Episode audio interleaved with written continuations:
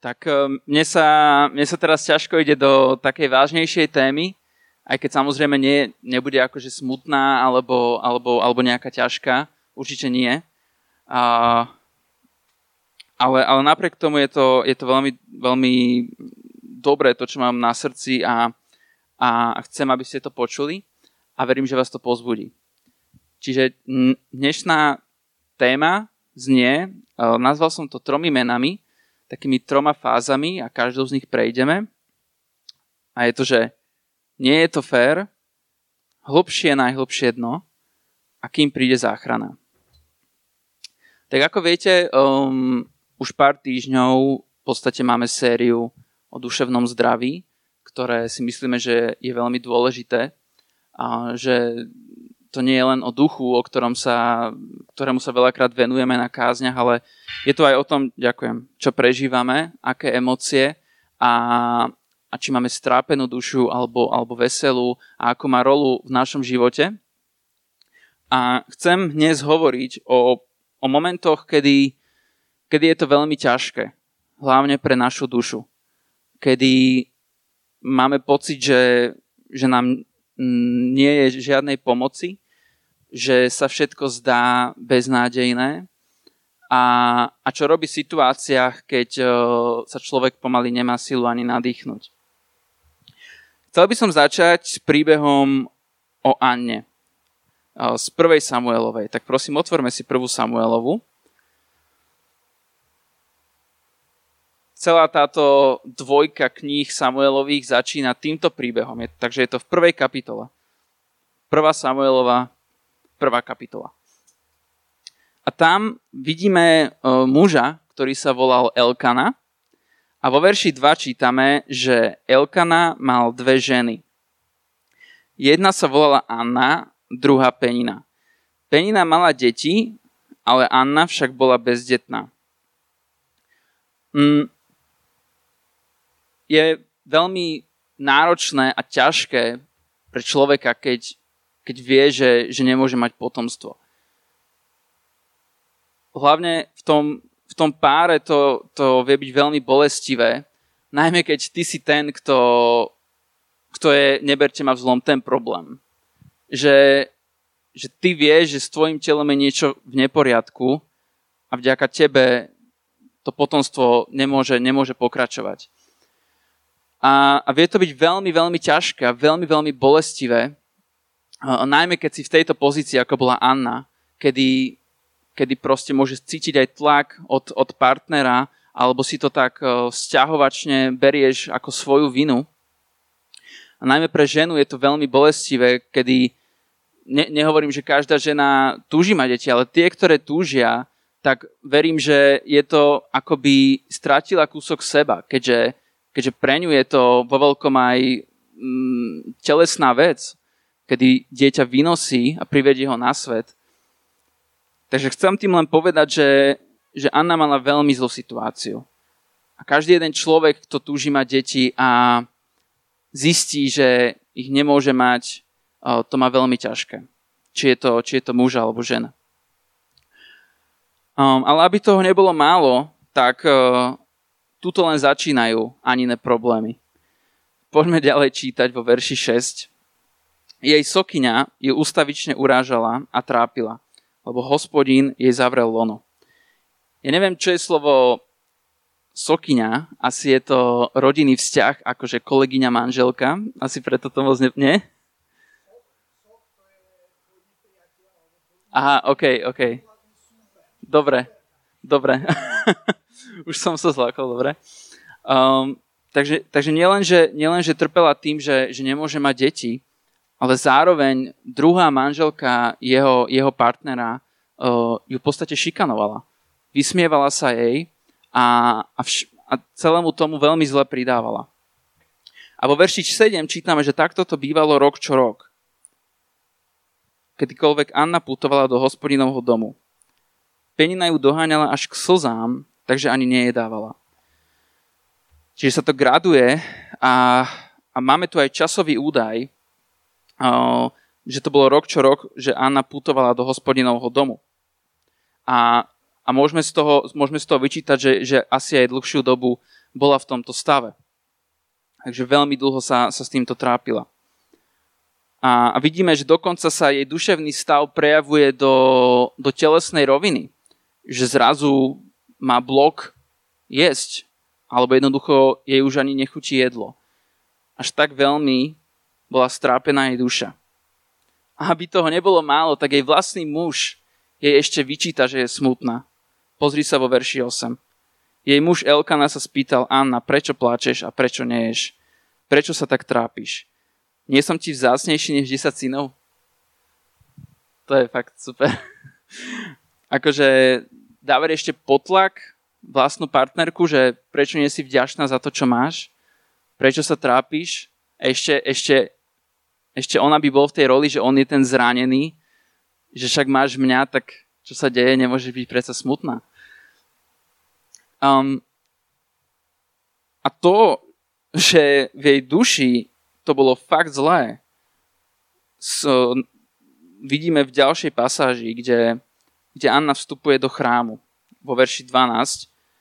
Keď sa už dlho modlila pred hospodinom, Eli pozoroval jej ústa. Anna si však hovorila iba v srdci.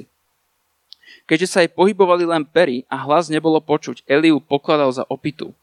Eli sa jej opýtal, dokedy budeš opýta, vytriezvy? Anna odpovedala, nie je to tak, môj pane. Som žena, ktorá má dušu plnú bôľu. Nepila som víno, ani iný opojný nápoj, iba dušu som si vylievala pred hospodinom. Nepokladaj svoju služobnicu za ničomnú ženu, lebo čo som doteraz hovorila, pochádzalo z veľkého žialu a trápenia. Eli na to povedal, choď v pokoji, Boh Izraela nech splní tvoju prozbu, s ktorou si sa na ňo obrátila.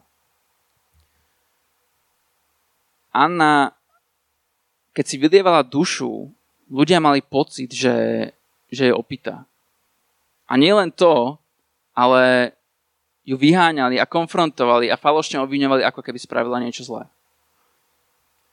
Keď som si čítal tieto verše, tak uh, sa to len vo mne nabalovalo, čo všetko prežila. A bolo mi, veľmi som sa do toho vcítil a veľmi by to bolo lúto. Ale čo sa mi na Anne páči a v čom je ona skvelým príkladom, je to, že napriek tomu, že um, zažívala všetky tieto veci, nielen to, že zistila, že je neplodná, ale musela odolávať tlakom vlastnej rodiny, ktorí jej vyčítali, že je smutná, ktorí sa jej vysmievali, že je smutná. Dokonca sám kňaz v chráme ju falošne obvinil a, a v podstate zosmiešnil napriek tomu všetkému sa Ane nevychýlil kurz a išla rovno za Ježišom. A to je veľmi ťažké v takej duševnej situácii. Ale Anna napriek tomu dokázala udržať silu v nohách a iš, išla pred hospodina a vyliala si pred ním svoju dušu. Aspoň tak, ako vládala. A to je niečo, v čom je Anna skvelým príkladom. A myslím si, že v tom veľa zohralo rolu aj to, že každoročne takto chodili do chrámu. Že, že pravidelnosť v určitých dobrých veciach, ktoré robíš, kým máš silu, ťa potom môžu držať, keď tú silu možno nemáš. A odovzdala to Bohu, nehambila sa vyliať si dušu v cirkvi, nehambila sa, že možno vyzerala pritom divne, nehambila sa plakať. A toto je tiež krásne pozbudenie pre nás všetkých. Ak trpíš a tvoja duša krváca, aké lepšie miesto, než v chráme živého Boha padnúť na kolena a prísť pred Boha taký, aký si, taká, aká si a povedať mu, čo ťa trápi. Čiže v tomto je Anna skvelým príkladom, ale čo zároveň z toho vidím je, že veci v živote nemusia byť vždy fér. A to je prvá časť, ktorej sa budeme venovať. Veci nemusia byť fér.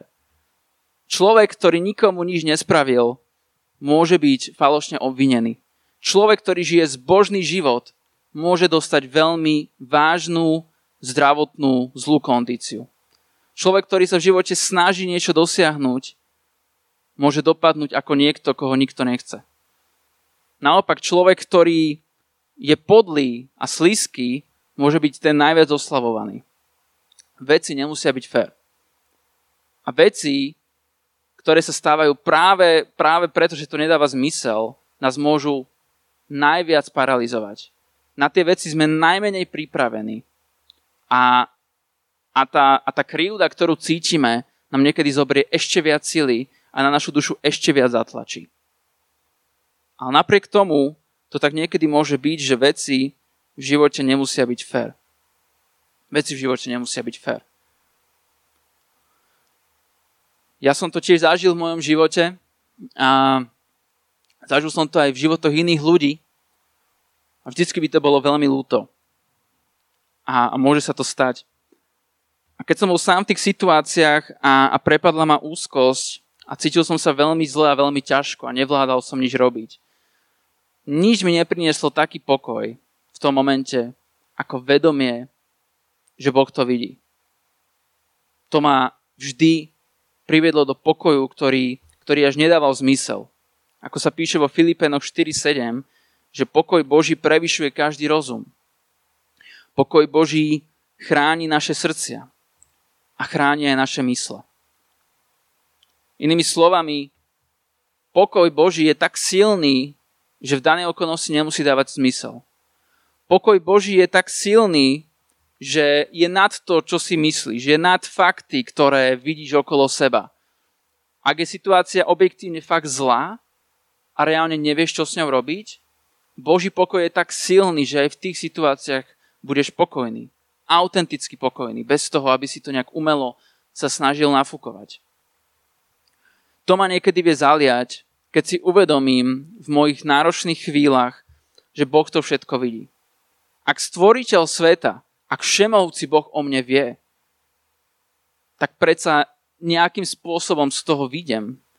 Nejakým spôsobom to zvládnem. Určite viem, že na to nie som sám. Lebo nie je nič horšie, keď si na svojom dne, ako myslieť si, že ti nie je pomoci. Vtedy si totálne paralizovaný a nevidíš zmysel urobiť absolútne čokoľvek. Ak si myslíš, že ti nie je pomoci, myslí na to, že Boh ťa vidí. Lebo On ťa naozaj vidí. Nie je pravda, že ti nie, že ti nie je pomoci. Možno ti nevie pomôcť človek. Ale možno ti vie pomôcť človek, ale ešte si ho nestretol. Ale aj keby nie, Ježiš Kristus ti vie pomôcť vždycky. A on má plán ťa vyťahnuť z tvojho ťažkého obdobia. Mm. Poďme na ďalšiu pasáž. Toto bolo o tom, že veci nemusia byť fér. Poďme na hlbšie, najhlbšie dno. Ja to vysvetlím. Niekedy si myslíme, že sme na, sme na tom najhlbšom dne, na akom môžeme byť. Že už horšie to nemôže byť. A niekedy sa stane, že zistíme, že najhlbšie dno vie byť ešte hlbšie. A niekedy, uh, keď si myslíme, že, že je to zlé, tak sa môžu pokaziť ešte ďalšie veci.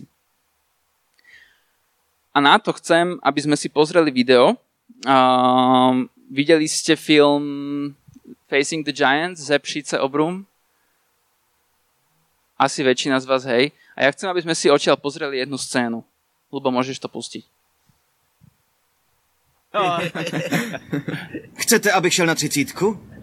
Zvládneš padesátku. Padesátku. Zvládnu padesátku bez zátěže. Zvládneš to s Jeremym na zádech, ale i kdyby ne, slib, že toho dáš všechno. Dobře. Všechno. No jo. Dáš do toho všechno. Dám do toho všechno. Dobrá, ještě jedna věc. Zkusíš to poslepu. Proč? Nechci, abys to v určitém bodě vzdal. Připrav se, vles mu na záda. Dobrý. Pořádně se ochytni, Jeremy.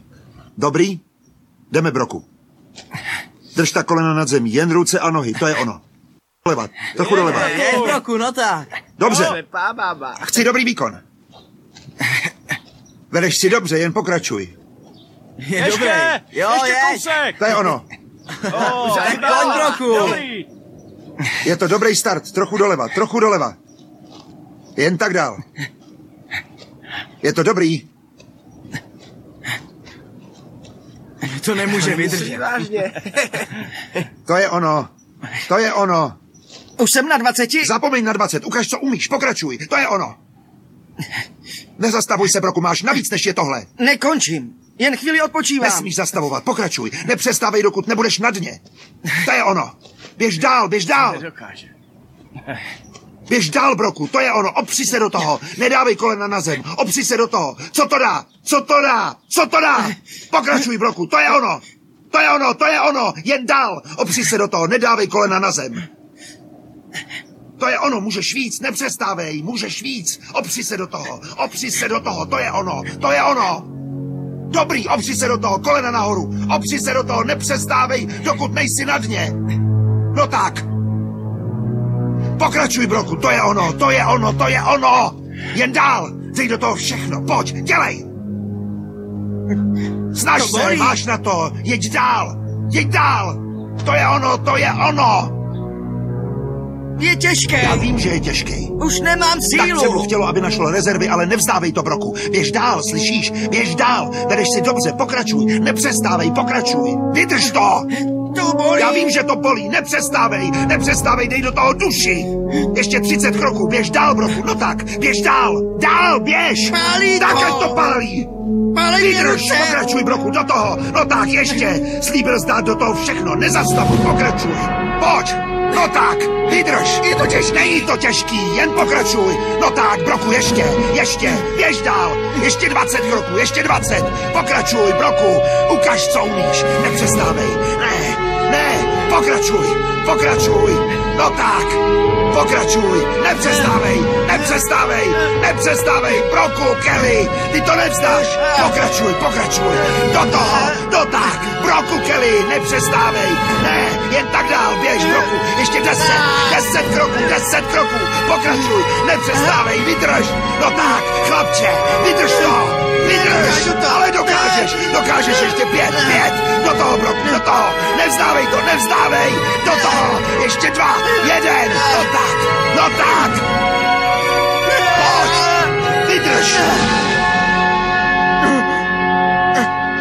To musí být padesátka. To musí být padesátka, jsem hotový.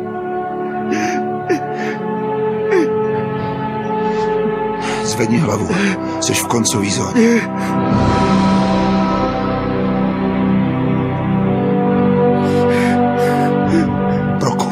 Jsi nejvlivnějším hráčem v tomhle týmu. Když si nebudeš věřit ty, nebudou ani oni.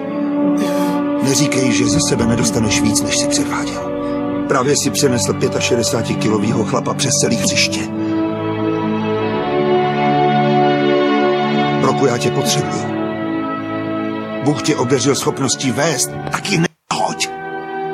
Kouči, Mohu se na tebe spolehnout.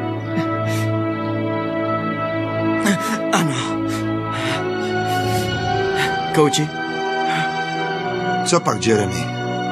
vážím 75.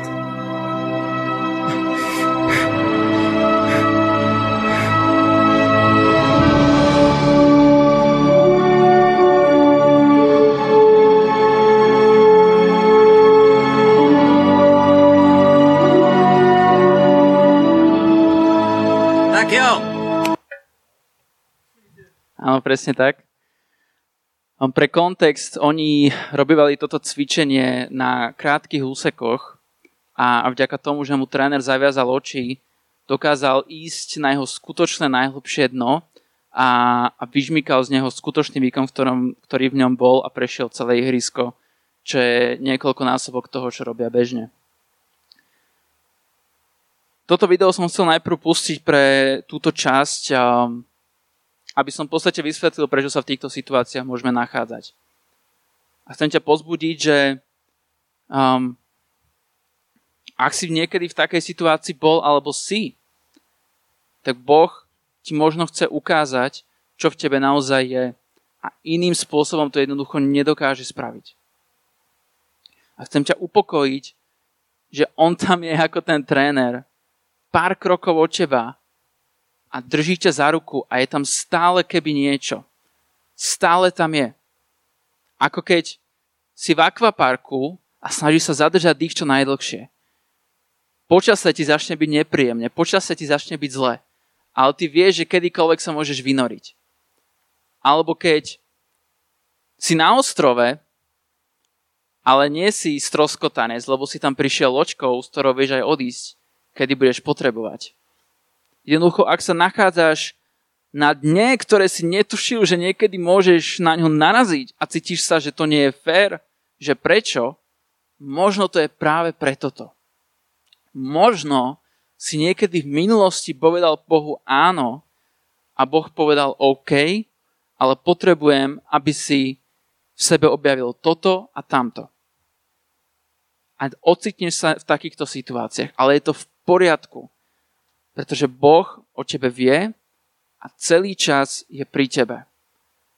Nikdy nie si bez pomoci, nikdy nie si tak sám a tak beznádejnej situácii, že by sa nedalo výjsť von.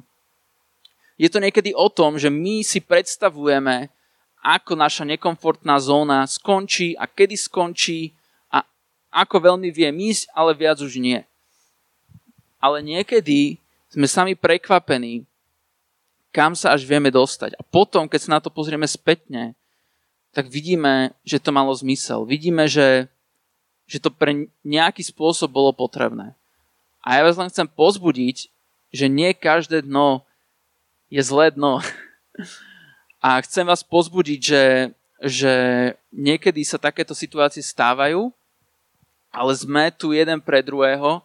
Boh je celý čas pri tebe a pozbudzuje ťa a, a, a je ako tvoja poistka a nikdy by ťa nenechal prechádzať niečím, čo by ťa malo zničiť, čo by ťa malo zabiť. Vždycky je vedľa teba a takto ťa pozbudzuje. Keď sa nachádzaš na dne, je dôležité, čo s tým spravíš. Poďme si prečítať Žalm 6. Žalm 6 od 3. verša. Tam je napísané, zmiluj sa nado mnou, hospodin, lebo chradnem, uzdrav ma, hospodin, lebo mi kosti meravejú. Moja duša je veľmi vystrašená a ty, hospodin, dokedy? Obráť sa, hospodin, vysloboď moju dušu, Zachráň ma svojou milosťou. Verš 7. Už ma vyčerpalo vzlikanie. Každú noc plačom kropím svoje lôžko. Slzami zmáčavam svoju postel. Verš 9. Zdialte sa všetci, čo páchate nepravosť, lebo hospodín počul môj plač. Hospodín počul moju úpenlivú prozbu. Hospodín prijal moju modlitbu. Tu žalmista opisuje, ako veľmi zle sa cíti ale verš 10 je prelomový. On sa rozhodol, že to odovzdá Bohu. Rozhodol sa, ako Anna, že príde pred Ježiša a vyleje mu svoju dušu. A vo verši 10 potvrdzuje, že áno, hospodin počul moju prozbu a prijal moju modlitbu. A toto je ten prelomový bod. Toto je ten prelomový bod. Čiže v tomto bode keď si na dne a rozhodneš sa to uvrhnúť na Boha a poprosiť o pomoc, v tej chvíli je pomoc na ceste. A ty už musíš len čakať. A to je tretia časť. Kým príde záchrana. Chcem ti povedať, že ak si spravil svoju časť, ak e, si to odovzdal Bohu, tak stále máš zodpovednosť robiť určité veci, kým príde tvoja pomoc. A na to si prečítame 1. Petra, 3. kapitolu. 1. Petra, 3. kapitola od verša 9, kde je napísané Neodplácajte sa zlým za zlé, ani zlorečením za zlorečenie. Naopak, vy žehnajte, lebo ste... Bo- ja je ľubo, prepač. 1. Petra 3.9. 1. Petra 3.9. OK. Neodplácajte sa zlým za zle, ani zlorečeným za zlorečenie. Naopak, vyžehnajte, lebo ste boli povolaní, aby ste sa stali dedičmi požehnania.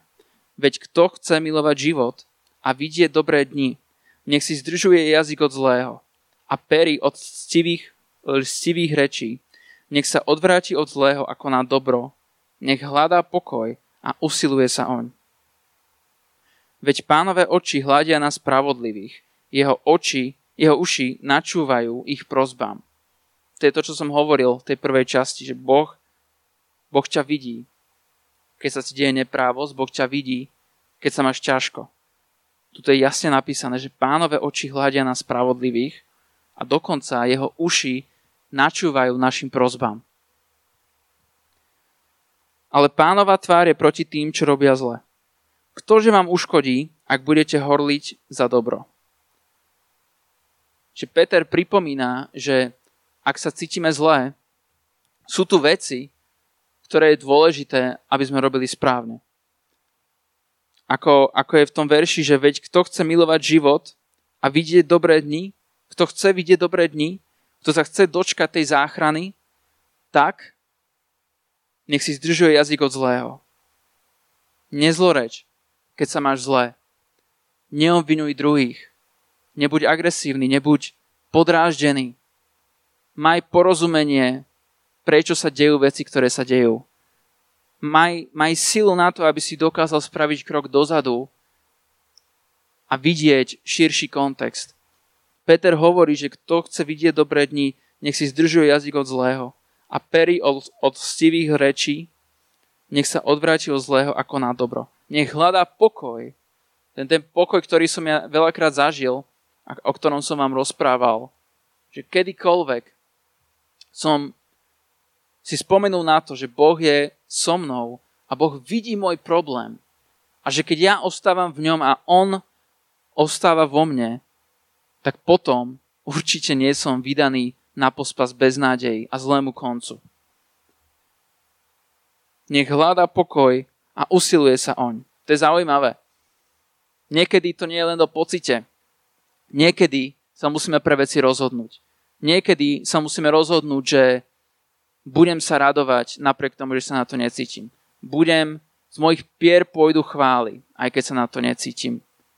Budem mať pokoj, aj keď som v situácii, kde by som pokoj ani nemusel mať. Boh vie o tebe, keď si na dne. No a na záver by som chcel ukončiť ani príbeh a vrátiť sa späť do prvej Samuelovej, prvej kapitoly. A môžeme, môžeme ešte raz si prečítať ten verš 17, kde sme, kde sme skončili na začiatku. 1. Samuelova 1.17. A Eli na to odpovedal a, a povedal jej, choď v pokoji, Boh Izraela nech splní tvoju prozbu, s ktorou si sa na ňo obrátila. A teraz poďme na ďalší verš 18. Odpovedala, kiež tvoja služobníca nájde u teba priazeň. Žena potom odišla svojou cestou, zajedla si a tvár už nemala smutnú. To je veľmi silný verš.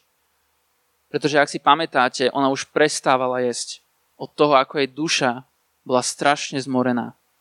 Ale niečo sa stalo v tom chráme. Nejaký dotyk, nejaké stretnutie, nejaké prepojenie s Božím srdcom. A zrazu Anna odchádza ako niekto, kto začína znova jesť ba dokonca jej tvár už nebola viacej smutná. Možno, možno cítila radosť a možno len prijala, že, že možno sa len rozhodla pre tú radosť, aj keď ju necítila. Akokoľvek, radosť pánova je našou silou. A, a, je, a je úžasné, keď sa vieme radovať bez ohľadu na okolnosti. Pokračujeme ďalej, čo sa, čo sa dialo ďalej vo verši 19. Čas ráno vstali, vzdali hospodinovi poctu a vrátili sa domov do rámy. Potom Elkana poznal svoju ženu Annu a hospodin sa na ňu rozpomenul. Toto je tiež veľmi silný verš. Lebo ak, ak kričíme z našej, naš, z našej jamy o pomoc, Boh nás nielen počuje, ale Boh sa na nás rozpomenie v správny čas.